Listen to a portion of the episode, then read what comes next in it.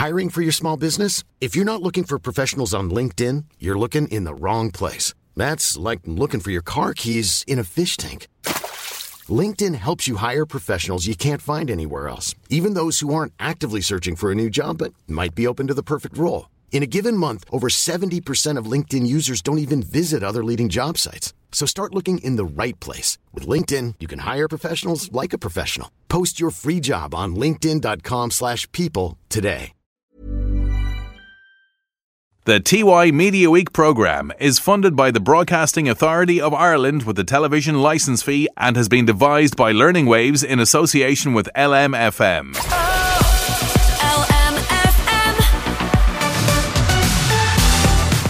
You're listening to the TY Takeover on LMFM. If you have any songs or requests that you'd like to give to us, WhatsApp or text us on 086 1800 658. Hello everyone, my name is Onya, and welcome to TY Takeover on LMFM. Coming up, we will have some exciting interviews, some super music, and at the top of the hour, we'll have your news bulletin. Sophie here. Anya and I also discuss the challenges us young people face in school, including the juggling of social life with school. This is the TY Takeover on LMFM. Hey! LMFM. Hello everyone. My name is Sophie Carr and I'm a TY student from the Bush. I'll be chatting to Cara Byrne first, who is a member of the Irish Association for Counselling and Psychotherapy. She uses a unique method of hiking therapy, which is where therapy sessions take place outdoors. This actually helps boost endorphins, which are feel good hormones, and exposure to natural light has been proven to increase levels of improved mood and self esteem.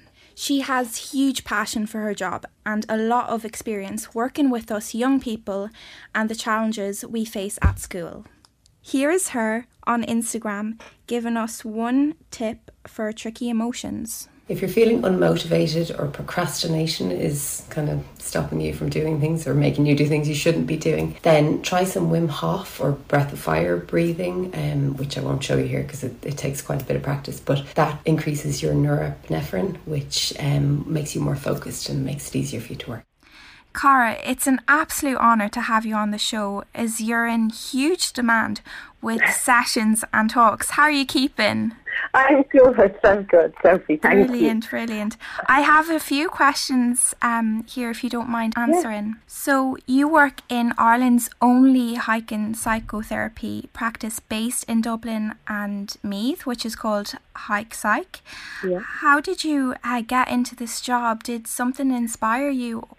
Yeah, well, I, I suppose they happened in two different different parts. The um, therapy I started having I, I used to run two clothing boutiques which went under in the mm-hmm. recession so I, I suddenly found myself out of work and trying to figure out what I wanted to do with my life and after a lot of careful consideration I decided I wanted to be a therapist. Yeah, during the recession I, I retrained and started working as a psychotherapist and then in 2017 I got into hiking um, when a friend of mine asked me if I'd like to go on a girls weekend to Scotland and yeah. I thought we were going shopping for the weekend but actually, as it turned out, we were climbing, climbing Ben Nevis. Wow. Um, so I very quickly had to go and get myself into uh, into a hiking shop and get of some course. boots and, and get sorted. So it was kind of after that that I started considering putting the two together. Um, mm. I started a community group and went for kind of weekly walks with a group of women, yeah. group of mothers in here in Stepaside in Dublin. And it was really on those walks that I saw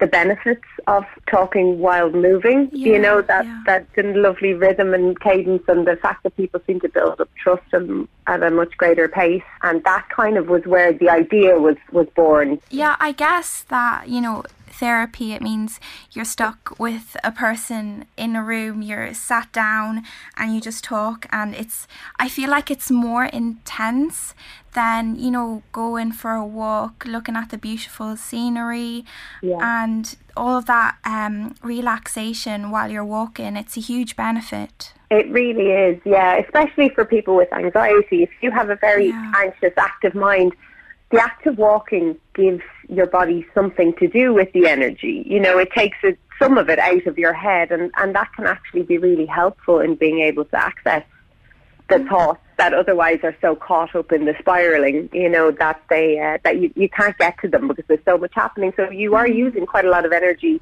just to move and to focus and to you know look around and to you know mind your steps. So um, it clears a bit of space in the head for for what's actually the problem.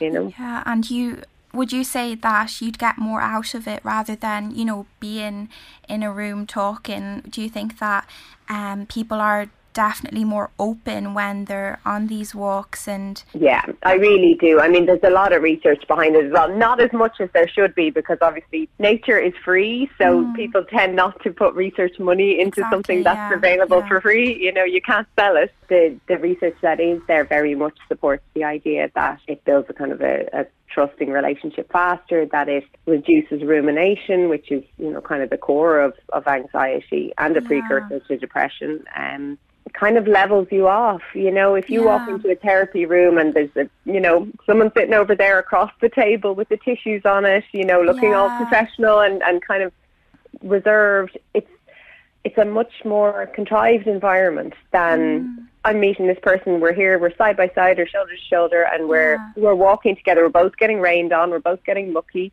You know, it's much more it's much more level. It feels less intimidating. yeah, brilliant. And um, talking about um, anxiety, I guess.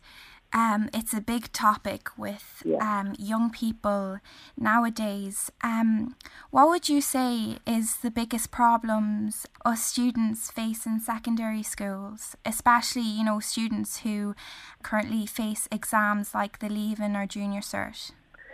Yeah, I mean, anxiety does seem to be something that that is becoming more prevalent, um, especially in young people, and I, I certainly think COVID had a lot to do with that. Social disconnection is not good for us. We are meant to be around people. Of course, that came with a threat as well. You know, this invisible, this invisible threat that was floating around that we didn't really know what to do with. You know, hmm. so that hasn't helped. But really, anxiety is for students. You have to look at where is the fear coming from? What hmm. what is sparking that fear, and is that fear rational? Because like we're meant to feel anxiety. It's normal to feel anxious before you give a presentation or before you know before you do something scary. You know, you mm. should feel anxious. That that keeps you on your toes. It, you know, it gets your blood flowing. It gets you thinking clearly. You know, you you react faster. So anxiety in and of itself is not an unhealthy thing. It, it needs to be used in the right way. And if you're mm. becoming anxious about things that actually pose no threat, then it's really important to check that. So, you know, a lot of the time we would talk about thing called catch it, check it, change it. So if you find yourself thinking anxious thoughts all the time, where did that come from? Like, let's catch it in the moment. Okay, I'm feeling really stressed now. What has started this? Where did this begin? You know, if you have an upcoming test or something, yeah, that's okay. That's like, you should feel a bit anxious about that. But if your thoughts about that are incredibly negative and not based on facts. If you are, I'm definitely going to fail. If you know, it's going to go horribly. I'm going to fall on my way to the desk, and going to laugh at me. You know, then you've got to check it. You go, hang on a minute now. How did I do in the last exam? You know, if you've mm-hmm. always failed every exam, then yeah, okay. The the, the evidence would suggest that possibly you're going to fail this one too. But chances are that's not the case. So why is your brain telling you that that is a risk factor when there's no evidence to support it. So you check it, you check the thoughts, catch it first, check mm-hmm. it, and then if you realise through checking that actually there's nothing supporting that anxious thinking, then you try and change it. You go, okay, well, what do I know? You know, have I studied? Am I ready for this? Is everything in place that should make this go not perfect, but okay, you know? And if it doesn't go okay, will I get through it?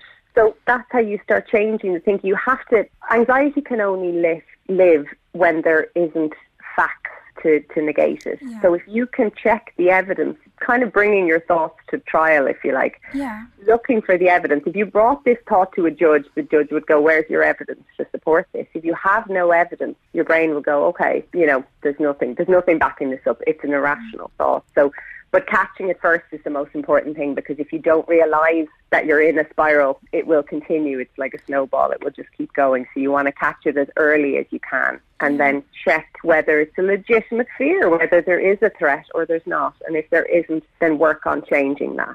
Yeah, I think it's really interesting what you're saying. Um, thank you so much for that. So, uh, talking about stress mm-hmm. and the pressures of school, I think everyone can relate when you know when their upcoming test is yeah. about to you know arrive yeah. or they have their mocks or they have their junior yeah. cert to prepare for the huge they feel um huge pressure and stress mm and you know they're feeling incredibly overwhelmed.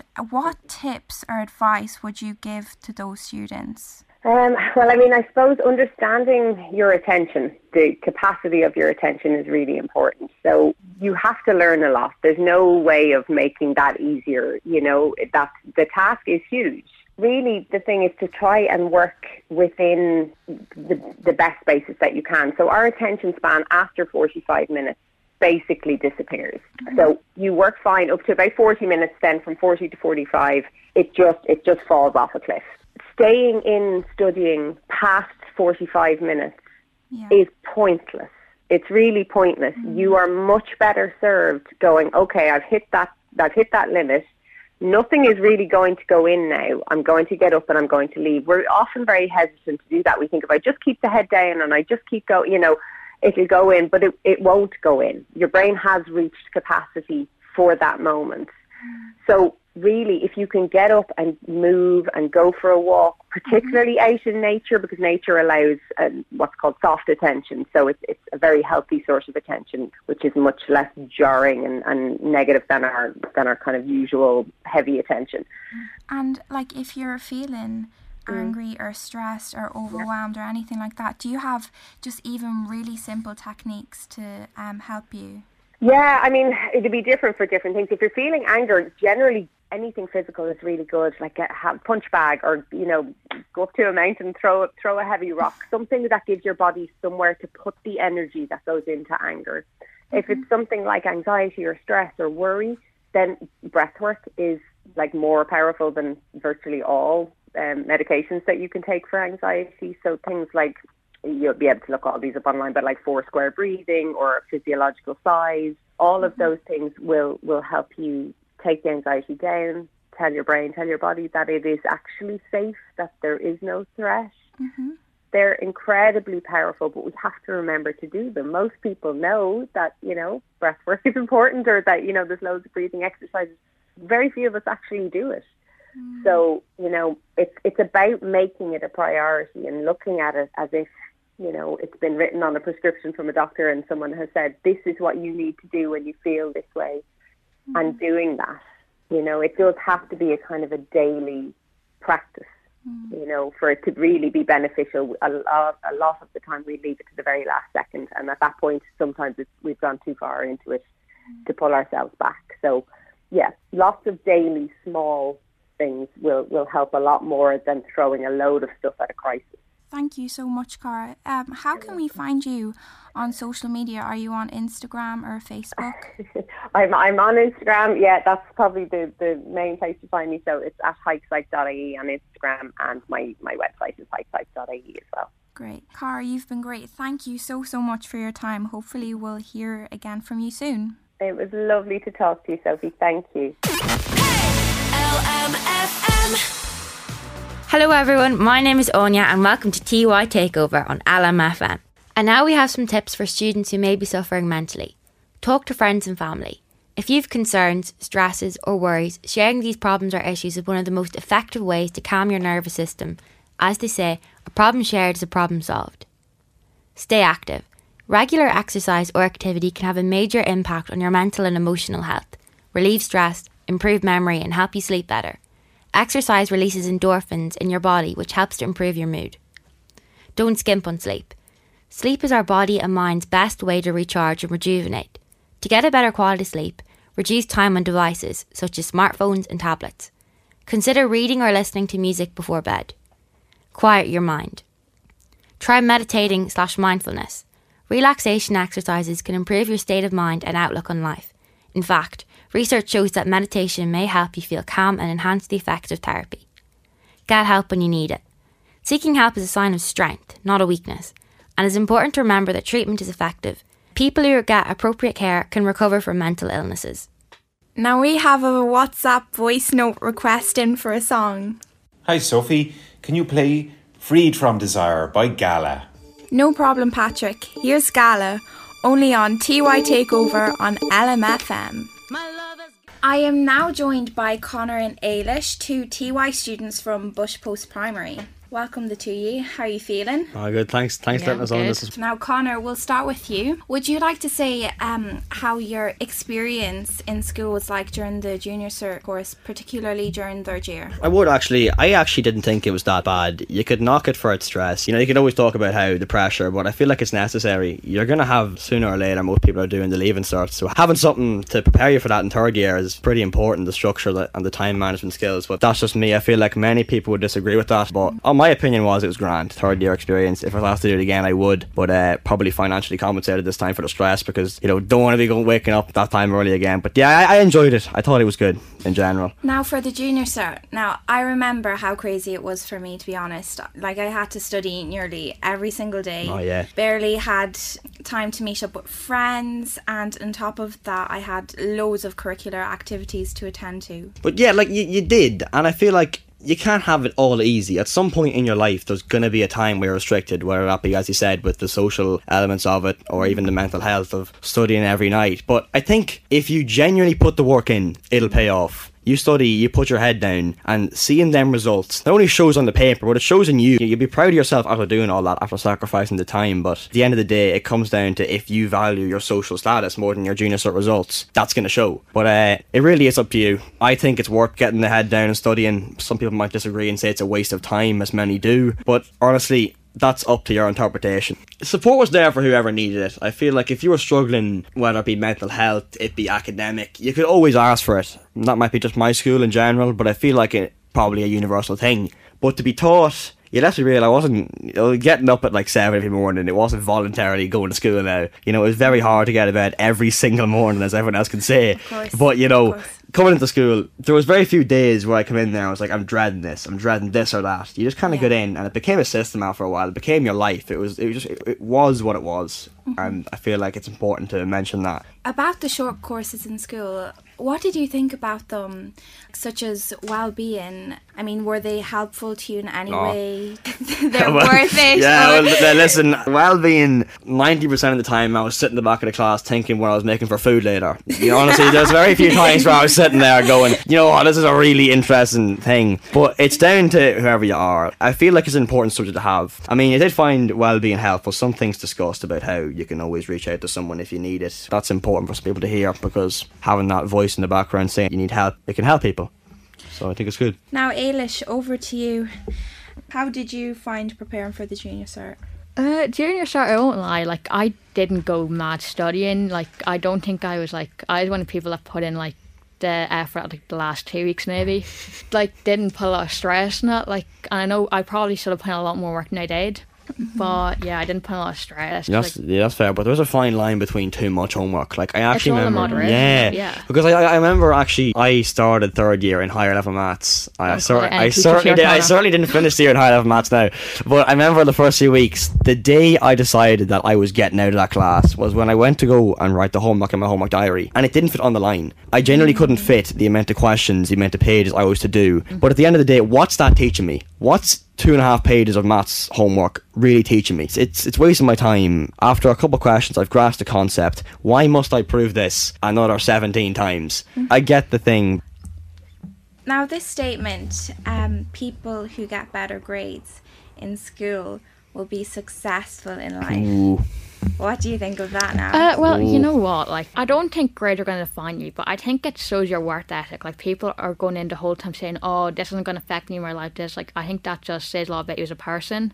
I think, like, a lot. If you look at very successful people, like they didn't finish school, but I think Yeah. a lot of people go home and say to their parents, "Oh, look, he didn't finish school, so why in school?" Yeah, it's more your work ethic and showing that you can actually, you know, you've been given a task to do a good in a subject and you've done it. And employers going to look at that and go, yeah, that's useful. But I'm not saying that is the only defining trait that can get you a job. There is plenty I other things. I think it just shows how you're able to like put your head down and work more. Mm. So then it defines how smart you are. Because like obviously like, you have different skills, but like if one of them skills is because they don't give you a lot of work, Yeah. you hate one teacher because they're strict, because they're trying to help and you. then then yeah, and then like it's just a lot of people's personal opinion. Like we get graded on our academic performance. They don't personally grade us on how they like us as a student. Yeah, I don't need I don't need to be best friends with this man to do well in his Yeah. class. You know, there's been plenty of examples in history, not Like- in history, but in the history where I haven't liked somebody, I haven't liked a teacher. I've done well. Like, yeah, I'm sure everyone listening can say they went to a class saying that like I actually I cannot deal with this teacher at this time. Like this teacher, mm. I, I just I can't do this because I know having I had Carrie Mats first thing on a Thursday morning last year. Now he was a good teacher, but that class in general, not sure I came out there with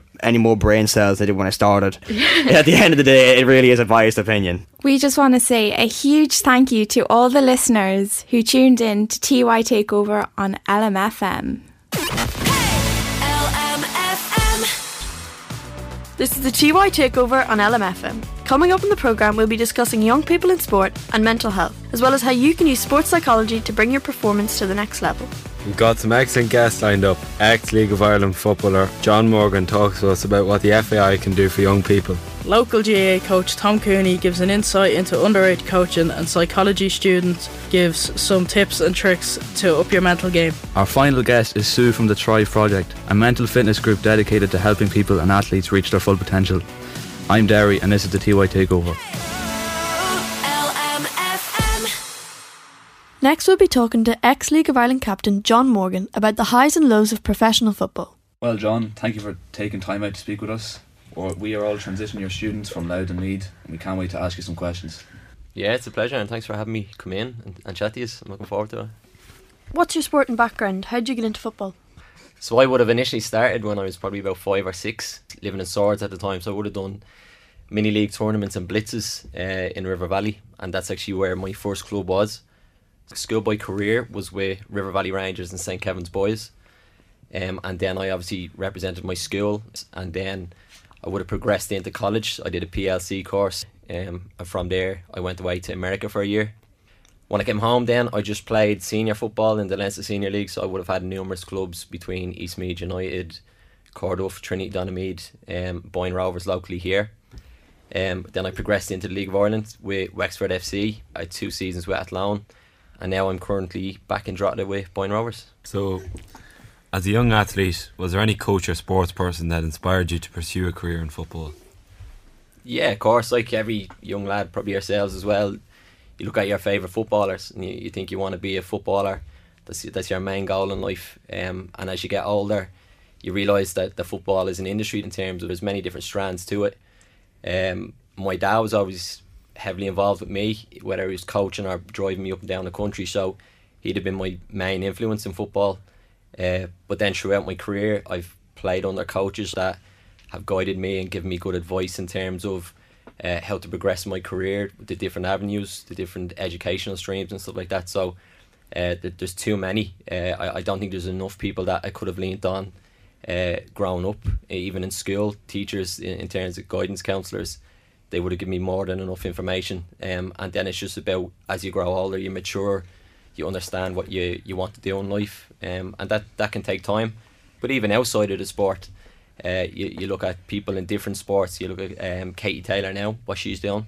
Um, so again, there's, there's there's different ways you can get influences in sport, not just your own. That answers your question. How did your guidance counsellor react when he told you you're going to be a professional footballer? Well, I think when I was in school, I think there was 120 lads, so I was in an all boys school, and I think 120 of us all wanted to be professional footballers.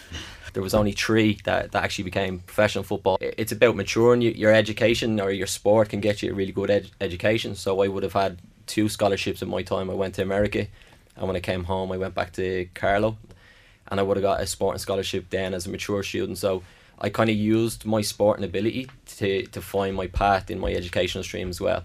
So again, if football wasn't my, if I wasn't going to be professional footballer, what can I use football to, to gain in, in life? And that, and that was my education and, and obviously my career now. Obviously, as a kid, there's a lot going on in your life. Uh, so, how did you cope with balancing schoolwork and exams with training and competition? Yeah, it's it's difficult. It was very difficult for me, and it's probably more difficult for players now. Um, I would have coached in the League of Ireland for the last couple of years, and young lads are coming in at 14, 15, 16, and, and they're training nearly three, four nights a week, and then they're train, are playing up and down the country. So they're obviously doing a lot more than I would have done at the time. But for me, I used to get a bus from from uh, Julianstown to Swords every day, which took an hour, and it's same going home. So I would have got a lot of my homework done on the way home from school, or if I needed to catch up on things, I did it on the way. Because after school, if I was still training in Dublin, I was hanging around Dublin for two hours. Maybe I'd go to my uncle's for, for dinner, or I'd stay in the school, try and get me work done there. Because I knew then when I was training and driving home, it would have been a lot harder to do. Again, I don't think there's any right way of, of going about. I think it's whatever spare time that you have, you, you need to set aside for, for your schoolwork because it, it's it's vitally important. You can be the best player in the world, but if you don't have an education to back it up, the the, the sporting uh, career will eventually end. Uh, but if you don't use that to gain something else in life, then you're going to probably go back to square one. So it's all about balance for me. Yeah. Um, what do you think was the highest point in your career? Oh, the highest. Oh, wow. Um, don't know. There's been a few. Obviously, uh, I I would have captained Athlone in the League of Ireland. That would have been a, a, a proud moment for me. Um, and I I've been lucky to be part of successful teams all through my career in schoolboys representative teams and in college. Uh, I had a, a cup final in college where I scored the winner in a one 0 final, and my and my family were there to, to support me. So that was that was one of the biggest highlights. But for me, I won a league title here with Boyne Rovers. I think it was 2016. Uh, my dad was the manager of the team, and on the team was two of my brothers as well. So that fit that felt very good. I, I, a lot of the team are, are really close friends of mine as well. So that that probably would be the standout for me.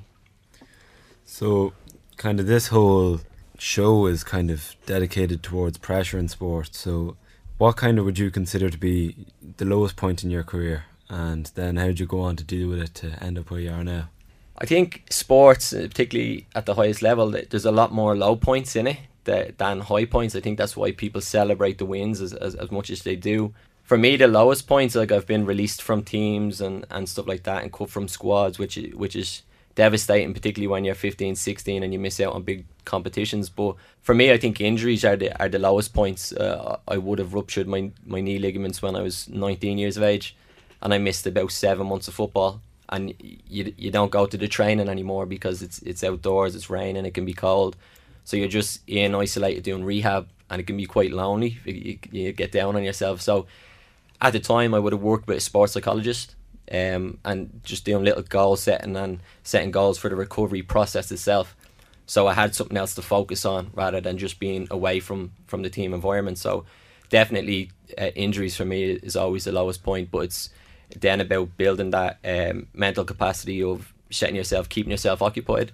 For me, it was working with the sports psychologist, and then from that, I I, I now read a lot. I, I do a daily diary where I actually physically write every every evening in bed. I, I write about my day and stuff. So just little things that I, I've adapted over the years. But again, there's so many different avenues you can go down and, and, and how to do that. But yeah, for me, injuries low point. They always have been. So uh, speaking of low points, do you think uh, mental wellness is an important factor in any athlete's performance, especially during these low points? Definitely, I think the the mental aspect is the, possibly could be the most important because the, the technical aspect and the, the tactical and the physical we can work on and, and you can see it physically in kids and, uh, and and senior players. You can look at videos but the mental capacity is is, is hidden. You, you can't see what's going on, on in a person's mind.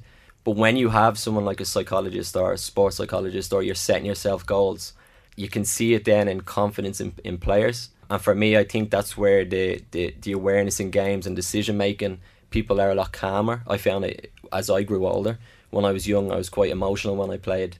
I, I'd be reactive to things, whereas as I grew older, I learned to be a lot more level headed and I could see the game a lot clearer.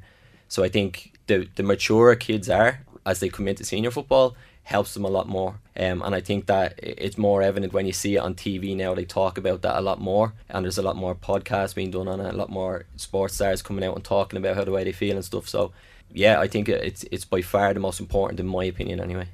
Um, obviously, as a footballer you play in a lot of matches and some really big matches. Did you have any mental tips or tricks that you would have used to prepare, such as mindfulness, visualization, breathing, anything? Yeah, yeah. Visualization I would have done a lot the night before when I was getting into bed. I like I used to always think about the goals I want to score or the movements that I'm gonna make and how to lose defenders and stuff like that. In terms of the, the match day prep, I've I've always been in a specific routine. So I'd have my bag set the night before. My socks would be folded the same way. My shin pads would be clean. I'd always put my. I wouldn't be superstitious, but I'd like to keep. I put my right boots on before I put my left boots. Little things like that, but I'd always have music playing. Uh, I'd have different uh, genres of music depending on how I felt when I got up. Uh, my meals would always be in the same time. So for me, it was just about the, the routine of it. Um, and then when I'm at the ground, just trying to keep my, my heart rate down, try not to f- think about the game anymore, talk to people about you know their dogs, uh, what they're doing on the weekend or anything like that. Just constantly keep yourself chilled out. And then when you get into the warm up, then it's when you start refocusing then completely on the game. But after the game is finished, when it was our draw, it's about finding that chill zone again, trying to switch off again. And then when you, you come back into training on the on the Monday or the Tuesday, then it's it's refocus time. So for our last question, you talked there about listening to music before a game. Um, is there any particular song that gets you like hyped up and ready to go? like I was saying, it, again, it comes down to the the type of mood I'm in when I get out of bed. Oasis would have been my favourite band growing up, so anything I just put shuffle on, uh, and I, I, I let it I let it roll. But um, the Kings of Leon would be another one, but then I, I could go to Rick Ross. There's been times where I listen to Taylor Swift, Cormac. right, so it's just it's one of them things. Sometimes I have a playlist, I let it shuffle. I might skip a song now and then, but I don't think there's any one specific song that I, would yeah. go to. It would be more genre. Well, thanks very much. No problem. And best of luck with the project. That was ex League of Ireland captain John Morgan on the TY Takeover.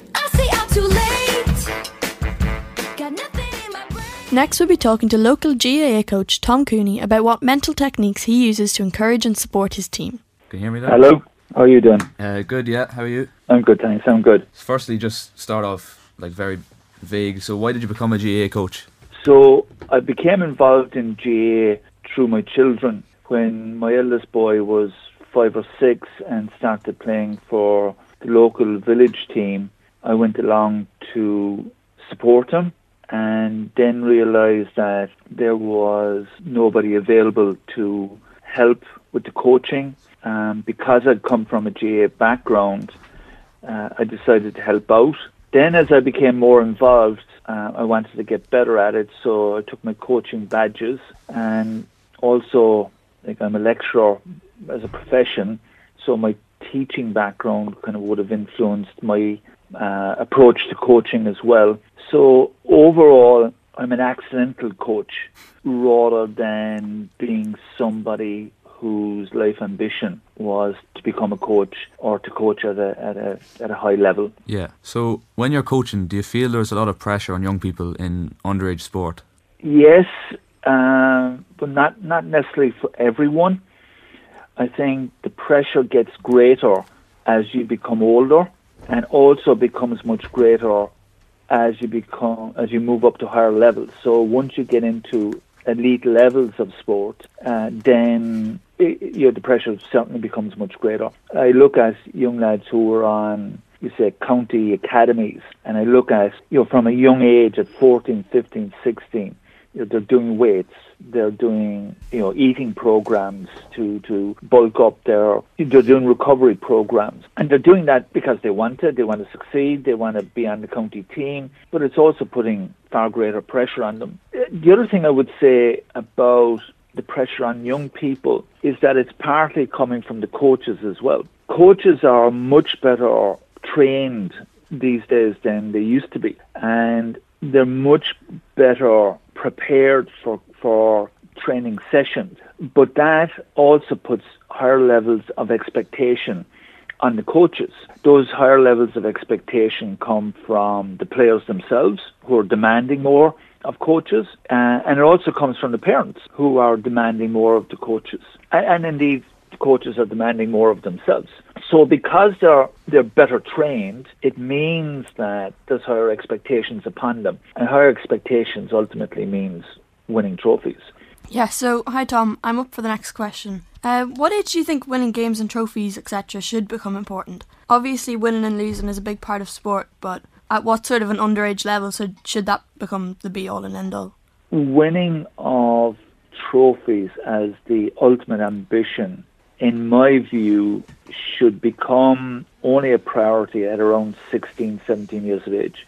In GA terms, I would say at minor level. At minor level, you're about to enter into adulthood uh, in terms of GA, and therefore you know, you've got to be real. You've got to understand that you'd have winning and losing is important. You've got to understand how to win and lose. You've got to understand you know, the issues around not being picked to play and, and how do you respond to that. But I would say up to that point, ambition of the coach should be to develop good young people uh, in terms of their values, to develop their skill sets, uh, to appreciate that not everyone develops at the same rate, and somebody who may be very good at under 12, you know, may not be as good at under, you know, under 16 or under 17. What you don't want to do along the journey is is lose players because they feel they're not being included, and you should ensure that everyone feels part of the squad, feels that they're being given an opportunity, feels feels that they're learning, feel you know feel that they're enjoying what they're doing. But by the time you get to minor, yeah, winning is important. And do you think mental well-being is an important aspect of sport, especially in underage levels? I think it's hugely important. I think it's hugely important. First of all, I think that you you get to learn about different uh, qualities about yourself and also how you interact with other people.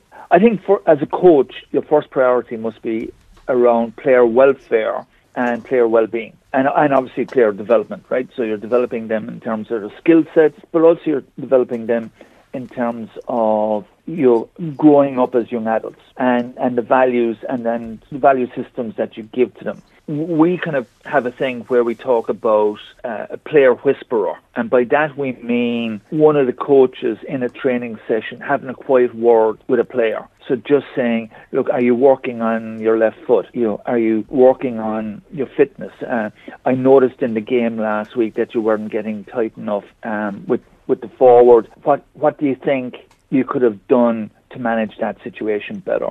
And in those player whisperer moments, you get an opportunity to work with players one on one in a quiet way where you're being positive, you're teasing out areas for development with them, but ultimately you're allowing them to take charge of their own welfare, their own development. Uh, and, and that's, that's really important. In addition to that, I would say it's an opportunity for young people to learn how to respond to adversity.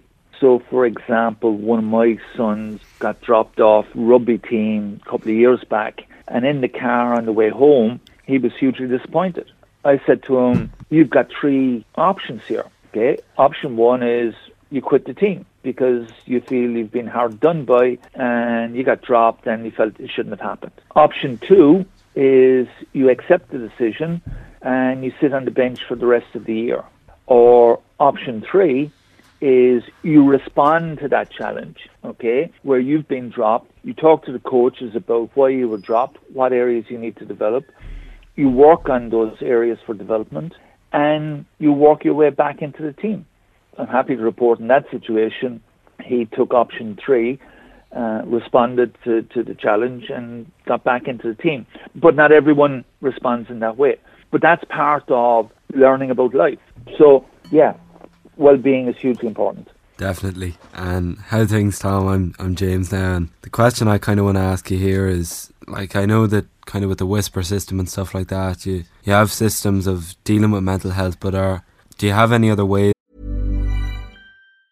Hiring for your small business? If you're not looking for professionals on LinkedIn, you're looking in the wrong place. That's like looking for your car keys in a fish tank.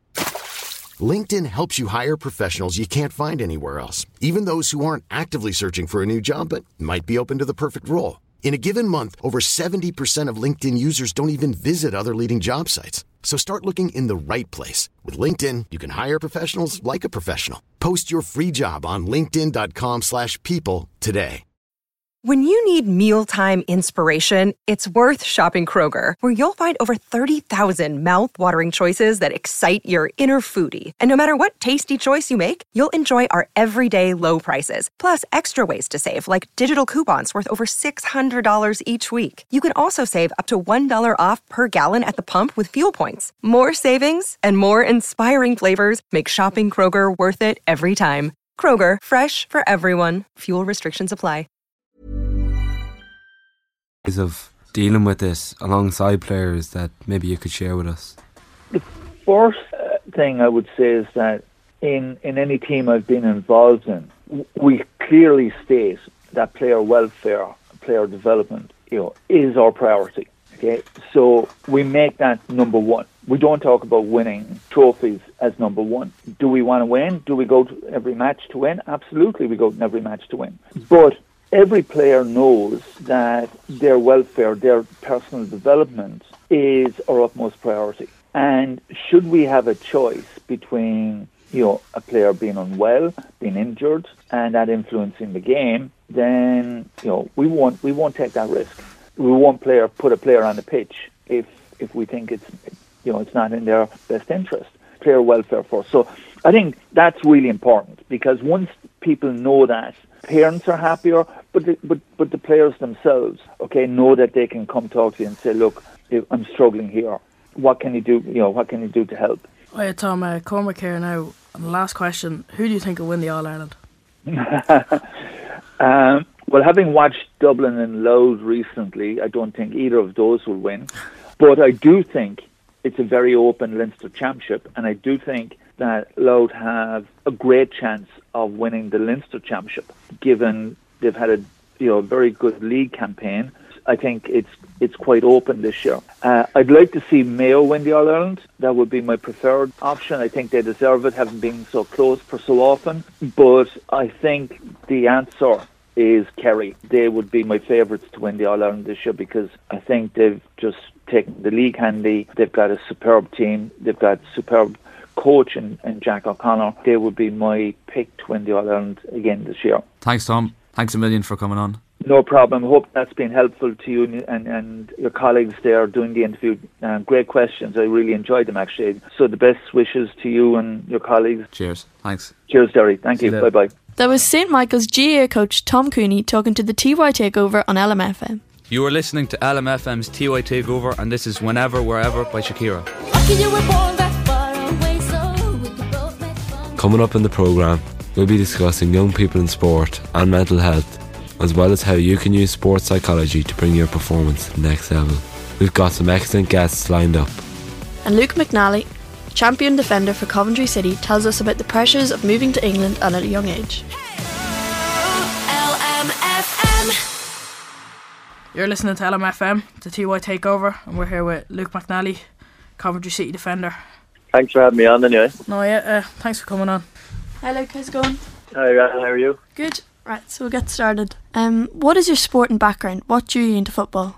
Um, probably just it's the going thing, isn't it? When you're younger, and out in school, it was always playing football in that and Enfield. So, yeah, I always just kind of played football as I was growing up, and played GA with Na Fianna, um, and then soccer with the Celtic. So, kind of played both of them all the way through, playing like a bit of athletics as well, and just the little different things as a kid, not taking it too serious. So, yeah, I just got interested in all different sports and probably stuck with the with the football more so at Enfield and. Uh, and at what point did you decide, you know, this is what you wanted to do for a living? Ah, I probably always wanted to, but it's it's not always realistic, as you know. Like there's so many people that have dreams of playing football or whatever it is they want to do, but it's not always it's not always straightforward. Um, but I always kind of stuck at it. Like even even when I wasn't really probably expected to to get too far, I always kind of stuck at it. And and you mentioned you played football and Gaelic football. Do you think was there any pressure on you between picking the sports? Would you have any tips for young athletes who do have to choose between say two sports? It's a tough one. I always just enjoy playing both, and I would have played both all the way till about 16, I would say. And so I got to a stage where I was going up to Dublin to play with uh, Pastor, go up to Drogheda to play with uh, with Drogheda. So it was it, it was getting to a stage where I, I couldn't do both. As you get more serious, and then you just there just comes a point where you got to put all your eggs in one basket and from a sport perspective, and I went with uh, I went with the football, and yeah, I miss I still miss the Gaelic. I'd love to go back one day, but yeah, yeah, we'll see what happens there. What was your proudest moment as an athlete? I have to say, I, I've had a lot of good days. To be fair, like progression through clubs and that. I didn't manage to win any cups or leagues yet, really. Mm. Um, I missed out on winning the playoffs with Drogheda, missed out in the playoffs with Oxford. So, from a team's perspective, not many, but definitely proud, probably to go from to make to make some some sort of a career in England is probably my proudest thing. As you say, a lot of people move over from the League of Ireland and it doesn't quite work out for them. But luckily for me, I I done well at Oxford and then moved on to Burnley then after that. So I'd say that's probably my proudest thing is that I went over to, a, I guess, away from home um, on my own and, and, and gave it a good crack and, and made something of it, I suppose. So that's probably mine. Yeah, so uh, the last question we have is do you have any mental tips to prepare before games? Just anything that you do to get you in the game, yeah, in the mood for the game? Um, I don't know. I, I suppose as you get older, you you realise what works for you and what doesn't. Um, I like to visualise. Actually, funny enough, and there won't be too many footballers that will admit that. Um, but it's something I did. I did do. I started working with a psychologist when I came to England, and visualising was actually quite a strong part of it. So it's just basically when a couple of days before the game, you're picturing like scenarios coming off, and when you're practicing, them in your head, you're when you get onto the pitch, it it doesn't seem alien to you. So that's probably one I do. But trying to stay relaxed is the main thing. I think is there's no point in hyping yourself up in the car before or on the bus on the way too much because you get to the dressing room and it's chilled out then, do you know what I mean? You're, Yeah. you're only hyping yourself up. So just when you're going out to warm up, make sure you're on it then and go from there really. Well, uh, that's that's all the questions we have. Hopefully, we'll see you in a in a Coventry shirt next year again. Whether it be permanent or on loan. But uh, yeah, thanks for coming on. Obviously, it means a lot to us. And, uh, Yeah, no problem. Cheers. Thanks for having me on anyway. Hopefully, hopefully we'll see you in a playoff final in a few a few months' time. Please God. Please God. Thanks very much. Right, thanks again, Luke. Keep up to date with us on Twitter, at LMFM Radio.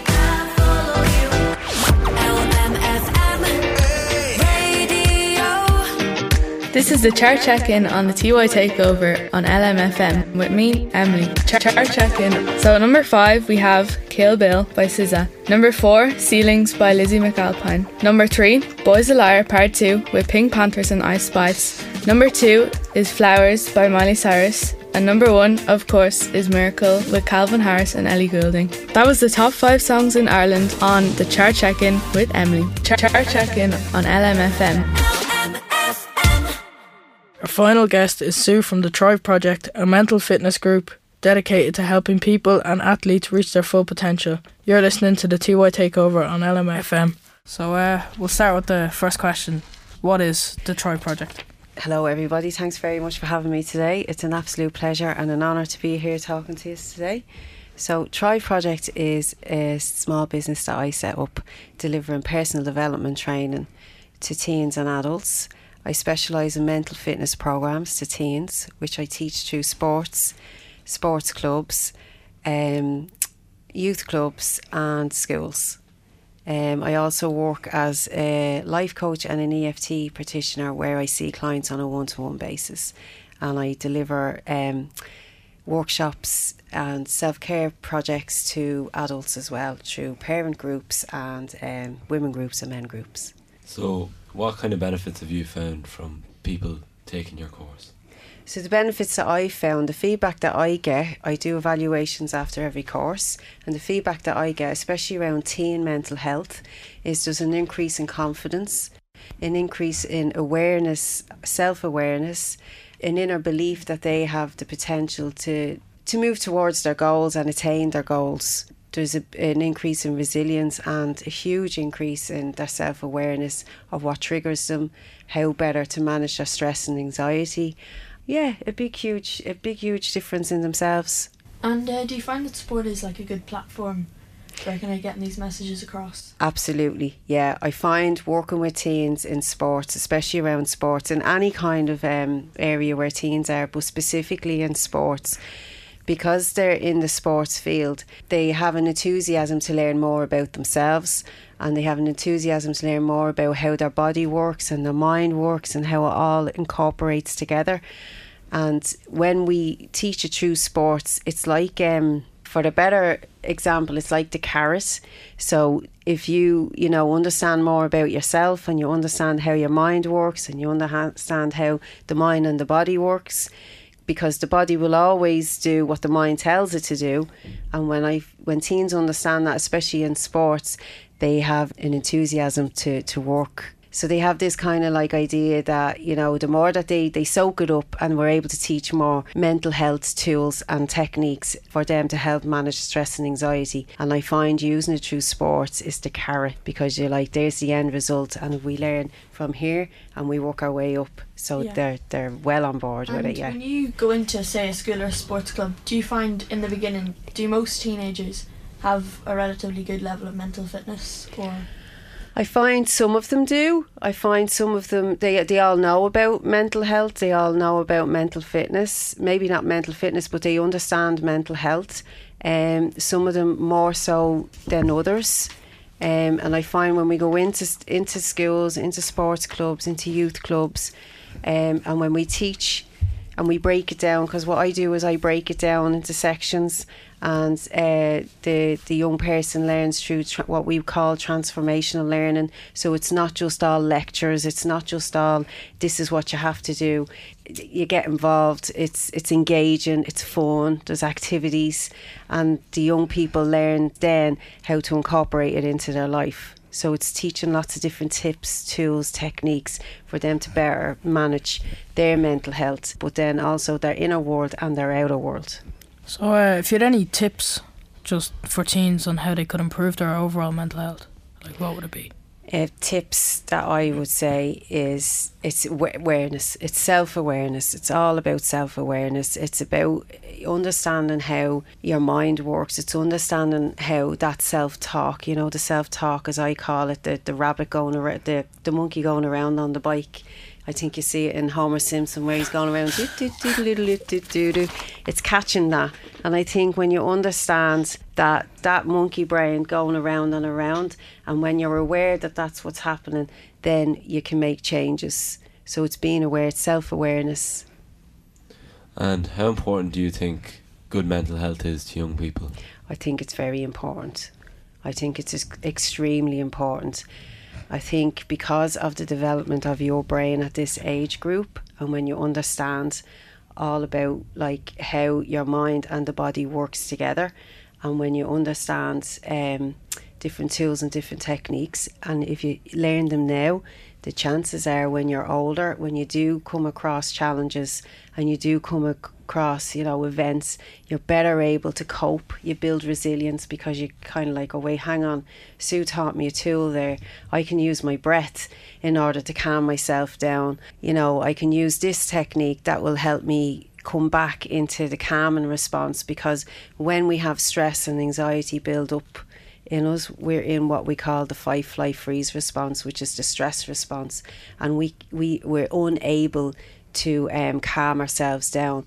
But when we learn the, the, tools and techniques that will help us calm down, bring us back into a calming response, we're then better able to cope with what life is thrown at us. And I think it's really important to teach young people now in this in, in this age group because then later on they'll be able to go, hang on a minute, I have a tool for this. that's all our questions. Yeah. Yeah. yeah. Thanks yeah. million. Oh, you're very welcome, guys. very. Thanks again for You're coming very, very welcome, guys. LMFM. Welcome to LMFM's TY Takeover. My name's Tyke. We will be controlling your radio for the next couple of hours. Our exciting interviews include LMFM's very own Michael Reid, local TD Ged Nash, and the Mayor of Drogheda Michelle Hall, as well as voices of the local young people. And I'm Aoife. Coming up, we're going to talk about what might happen in Drogheda's future. We have some great interviews and some class music. And my name is Emily. For our next interview, we have the Mayor of Drogheda, Michelle Hall. Hi, Michelle. Thanks for coming to talk to us today. It's really good to have you here to ask some questions. Just going to start then. Uh, do you think enough is being done to develop Drogheda at the minute?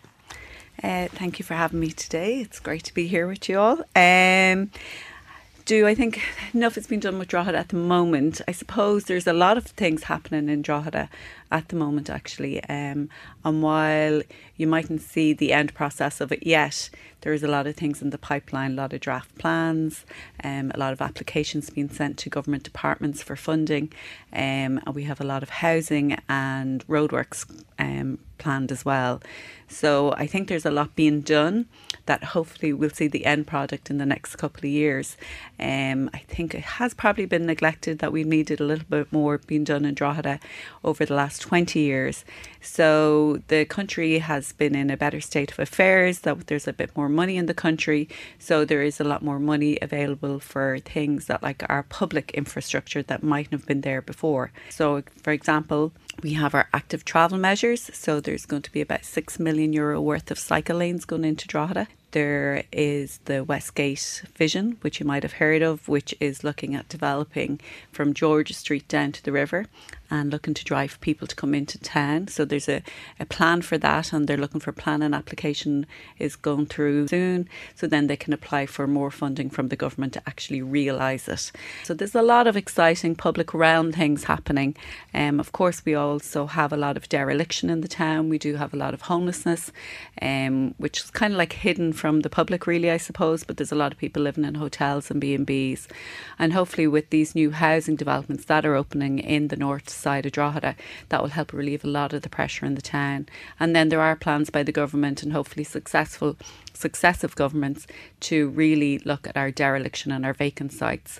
And um, all of those empty premises should be full of people living in them. So hopefully they will be developed as well.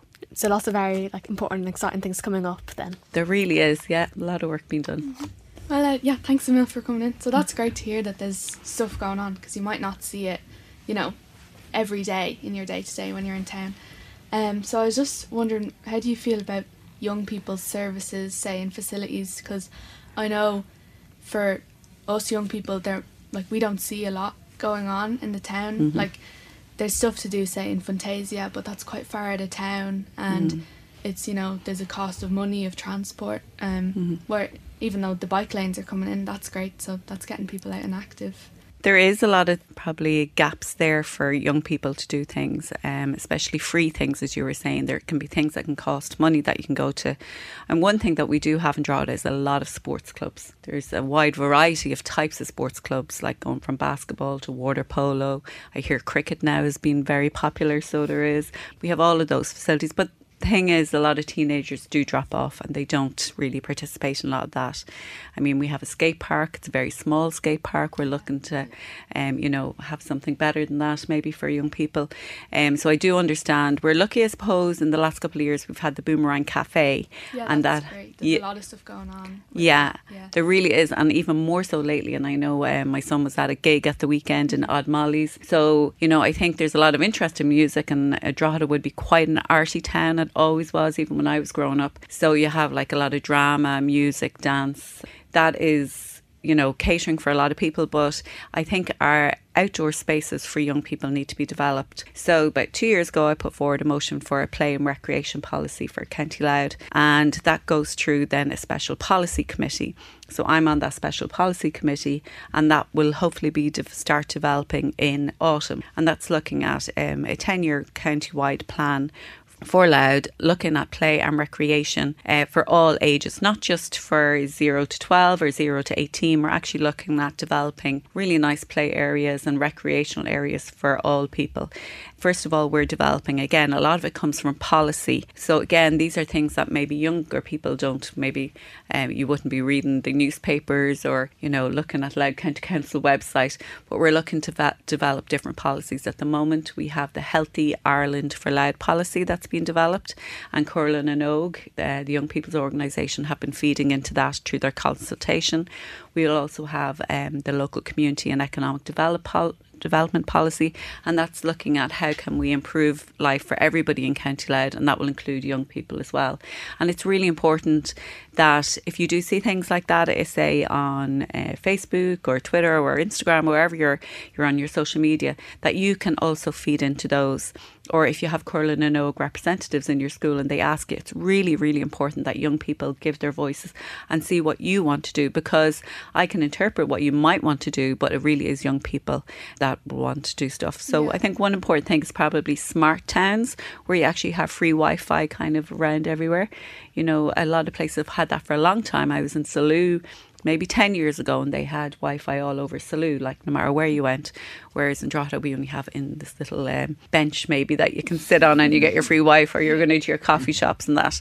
But what do you think that we need? Um, well, I think the sports is brilliant because a lot of young people, like myself included, after COVID, Mhm. a lot of stuff wasn't happening, Yeah. and then you didn't have the motivation to go back. So hearing that there's a lot in town and getting involved is really good.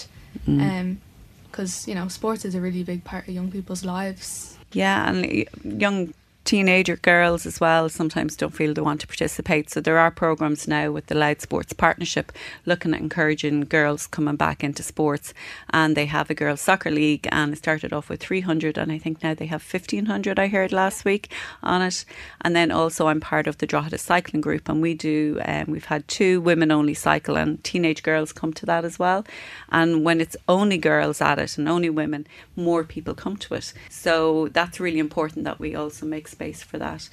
So you've been saying there's a lot of stuff coming down the pipework. Mm-hmm. So as that is happening, do you think in the future Drogheda could be seen as a city rather than a town? Absolutely, of course it will. Um, I think it will be inevitable. Um, the census will come out and we'll see what the actual figures are for Drogheda. Um, but also with the Northern Cross route opening up and all of that housing, we could have potentially another 20,000 people living on the north side of Drogheda. So then you're maybe looking at 70,000 people in one town. And of course, that meets the parameter of being a city. Um, already, I have a lot of people say that have moved in from other countries and they say to me, oh, the city of Drogheda. So they actually don't even see it as a town. They call it a city without even knowing whether it is a town or a city. Um, and then with that, it is really important then that we have our own sort of management within uh, Drogheda being such a big town that we can um, have our offices and somebody looking specifically around Drogheda. So, like bringing back something similar to the Borough Council. Then. Yeah, but that's what it would be like. So Waterford City Council would have their own, um, you know, planning section and housing section, etc. Um, same with Galway City Council. So I think that would be important. Yeah, it would be great to see um, if we, you know, if we're developing Drogheda in to be a, such a positive place to live in um, and to visit, that more businesses will come to Drogheda as well, and that we'd have more jobs in Drogheda for young people in the future, which I think is really important. That we don't have to commute to Dublin, we don't have to commute elsewhere for our jobs. Um, those things affect um, our social lives affects the state of the roads because we've got so many cars on the road constantly. It it actually causes such a, um, a wide variety of difficulties. So it does. But um, we're constantly promoting Drogheda, and County Louth, I have to say, in fairness, are constantly promoting Drogheda as a place that's attractive to live in and for businesses to come and invest in as well. Is there anything else that you think you would like to see or me bring back to the council? Um, as I say, we have Comhairle na nÓg who do uh, come and represent uh, to us in Drogheda and then in Dundalk as well at our council meetings.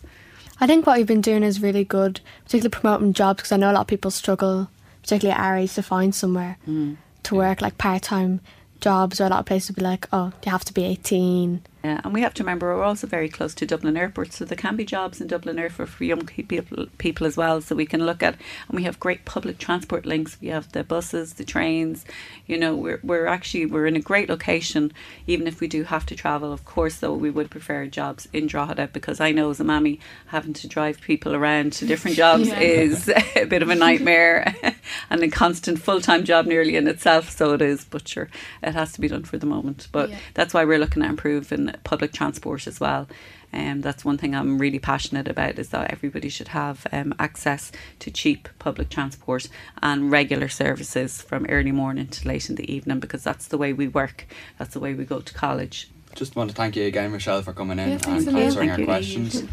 That was Michelle Hall, Mayor of Drogheda. Thanks a mil for coming in and doing this interview for the TY Takeover. We've got a text in for a song request from Alicia who wants to hear a bit of Oasis. So here's She's Electric on LMFM. She's electric. For our next interview, we talked to Ged Nash, a local TD. So um for kind of Drogheda area and like on the topic of leaders, so we were just wondering like how did you get into the whole politics thing and what would you say to any of us if we wanted to try and start up? Uh, I'd say go for it. Really, to answer your question, um, I was actually um, kind of involved and interested in politics and how things got done and how things could change. And I felt that um, the people who were on the council at the time didn't represent me.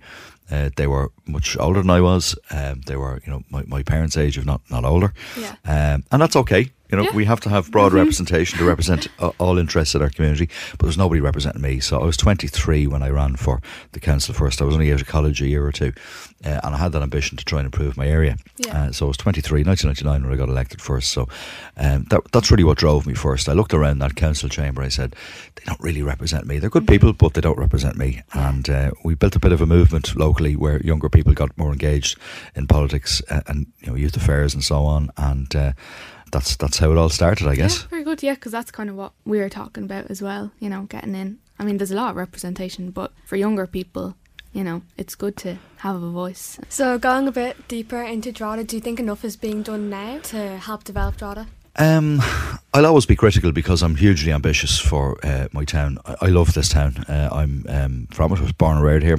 I, I think it has been the case that um, Drogheda hasn't been allowed to reach its full potential. Now, what I'd really like to see first is that the council will be restored uh, in Drogheda. We had a council for many, many years, many, many generations, centuries indeed, running the affairs of the locality. And it's important that decisions are made close to as close to the area as possible. Um, so I'd like to see the council restored because that's really important. So local people can make decisions that impact on, on, on our lives locally. I'm really ambitious for Drogheda. Some of the things that have happened recently are good. I mean, we've now finally got movement on what we call the Northern Port Access Route, and you'll say, well, what's so important about a road? The most important thing about that road is that it opens up uh, land for the development of 5,000 houses. The biggest issue I deal with every day is the housing problems that people have, and that's dominated, for example, debates in the Dáil over the last couple of weeks, and will continue to do so uh, over the next period of time. I'll always say things need to improve more because I'm so passionate about this area. So, Ged, as a local TD, do you think Drogheda could ever become a city rather than a town? I do, and that's been an ambition of mine for a long, long time. And we've got a good group uh, working uh, to promote that idea, the Drogheda, Drogheda City Status Group. And when people ask me, well, should Drogheda just be the best big town in the country? I say, yeah, well, we are anyway. But city status gives us, I think, that bigger kind of emphasis. I think the scale of well, well Drogheda internationally uh, is a would be a small city. Uh, still reaches what we call the OECD standards. So there's a kind of international definition of what a city should be. We meet all meet all of those thresholds. Drogheda, remember, is much bigger than the government would accept because Drogheda extends not just you know into South County Louth but into County Meath as well. So when the government is measuring the size of uh, Drogheda, they need to take that into account, and they don't always do that. Remember as well that Drogheda is not just Drogheda. We service areas like in East Meath and South Louth, um, areas where people you know people would identify Drogheda as their town, where they get their services, where they go to school, where they work, where they use the hospital services, where they use council services, and things like that.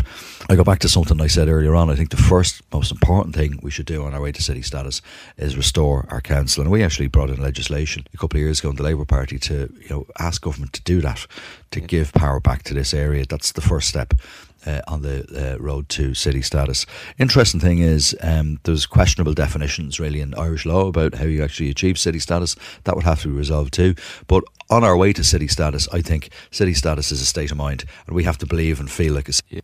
And then, lastly, I have one last question. Do you think Drogheda has enough funding at the moment to help it become the city standard? I, I, I don't. Um, and government, um, all governments have to do a difficult uh, job. Uh, but uh, I think because you know we don't have our own council, because we don't look after our own affairs, then um, money probably isn't spread as fairly as it should be uh, around the region, and that's why the true scale and uh, of Drogheda needs to be properly understood by government. If we of you know the last couple of governments that they didn't give money, for example, to building that important road that we needed on the north side of Drogheda, that has actually ultimately been funded by developers who are going to do well out of the building of, of houses. One way or the other, that road's getting built, but I think that emphasises the kind of lack of government interest in some ways in actually moving Drogheda to the point where we needed to be. One good thing though did happen over the last couple of years, and it's something that I have been looking to uh, uh, uh, get done for many, many years now.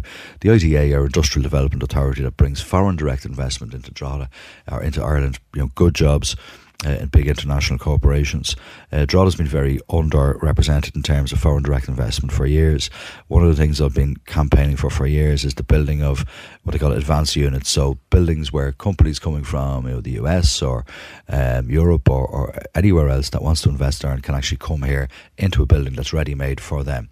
So um, that's going to be happening over the next couple of years. It's really good news for Drogheda because what we want is to get people out of their cars and out of the buses and trains, working in Drogheda, working in their own communities because it's good for them and it's good for their families.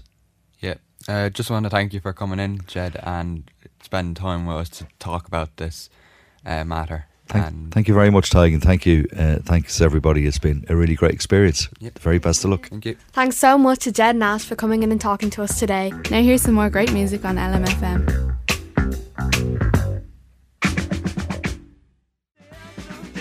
Up next is LMFM's very own Michael Reade. How are you, Michael? I'm good, Tyke. How are you? I'm good. So we're going to ask you a few questions on Drogheda and how you want to see it in the future. So Yeah. first off, do you think enough is being done to develop Drogheda at the moment? Yeah, well, quite a lot is being done, uh, and there's a, a lot of plans in place. Uh, I think probably, like the other people you've spoken to, I'd agree that more could be done, uh, and uh, I'm sure in time a lot will be done. Uh, obviously, the derelict buildings in the town i- is a, a big problem, and that's something that should be tackled quicker. Do you think Drogheda will ever become a city as it grows and develops?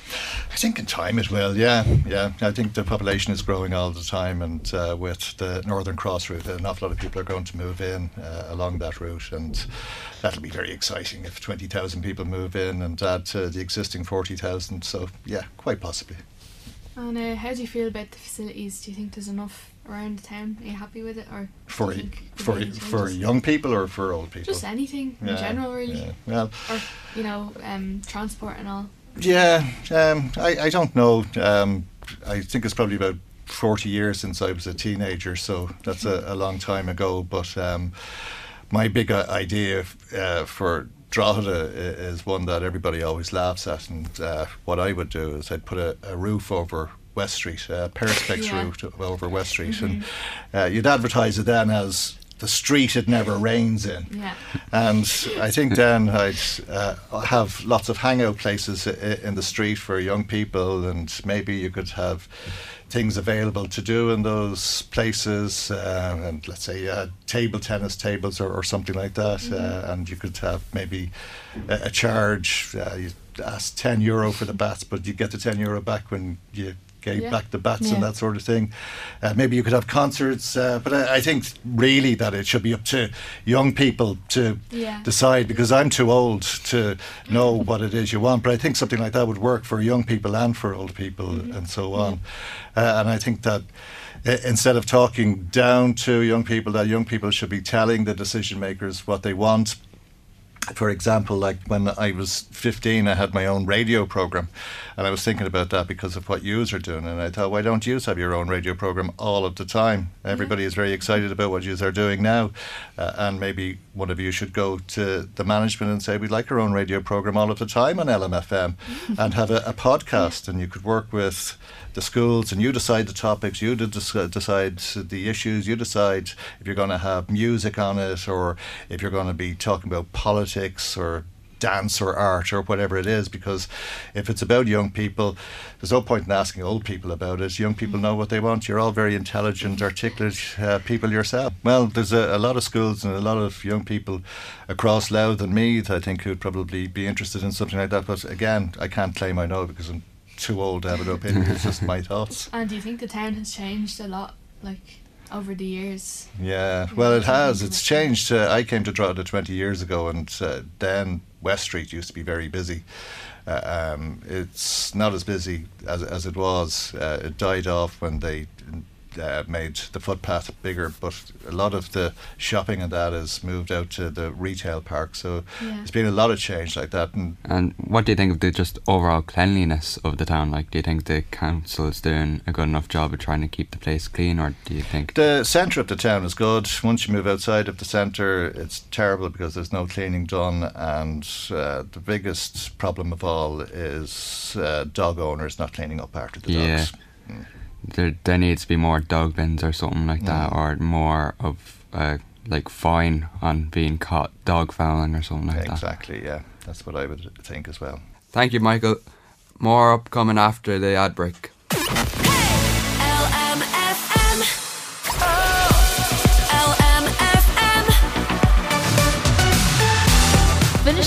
LMFM. Finish the lyric and on TY Takeover LMFM. This is the TY Takeover on LMFM, and this is Finish the Lyric. This means that we're all going to have to take a turn guessing what's the next lyrics coming in the song. And now I beg to see you dance just one more time. So they say, Dance for me, dance for me, dance for me.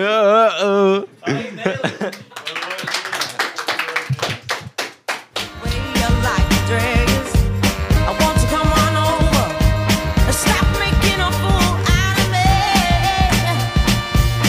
Won't you just come on over, Valerie? I can see clearly when you're gone. Oh, oh, I'm blinded by the lights. You and me. Coming in the air tonight.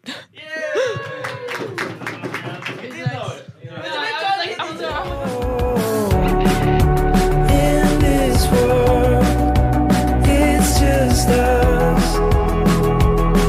You know it's not the same. As it was.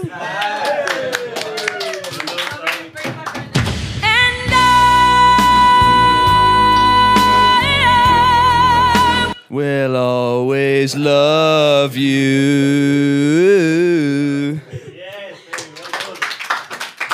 Oh, let me redeem or redeem on myself tonight. Cause I just need one more shot, second chances. Yeah. Is it too late now to say sorry?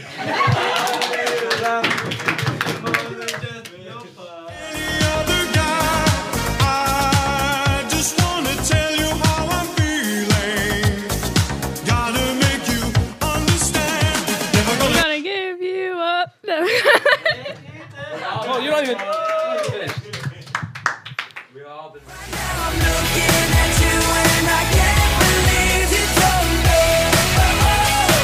don't know. You're beautiful.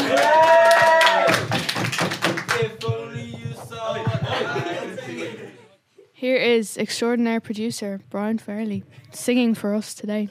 Garden gate. There's not much time left today. A Highway. I, am going to do it all night long. Yeah! Good. You did well. Thanks. This is the big boss of LMFM, Eamon Doyle, singing for us here on LMFM's TY Takeover.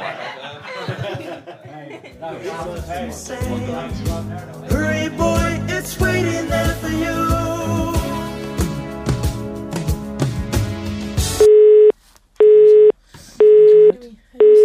That's it. Finish the lyric on TY Takeover LMFM. Thanks to all listeners for tuning in to the TY Takeover on LMFM. This programme was brought to you by Learning Waves and the Broadcast Authority of Ireland. TY Media Week, brought to you by Learning Waves, the BAI, and LMFM. Planning for your next trip? Elevate your travel style with Quince. Quince has all the jet setting essentials you'll want for your next getaway, like European linen, premium luggage options, buttery soft Italian leather bags, and so much more. And is all priced at 50 to 80% less than similar brands. Plus, Quince only works with factories that use safe and ethical manufacturing practices. Pack your bags with high-quality essentials you'll be wearing for vacations to come with Quince. Go to quince.com slash pack for free shipping and 365-day returns. When you make decisions for your company, you look for the no-brainers. If you have a lot of mailing to do, stamps.com is the ultimate no-brainer. Use the stamps.com mobile app to mail everything you need to keep your business running with up to 89% off USPS and UPS. Make the same no-brainer decision as over 1 million other businesses with stamps.com. Use code program for a special offer. That's stamps.com, code program.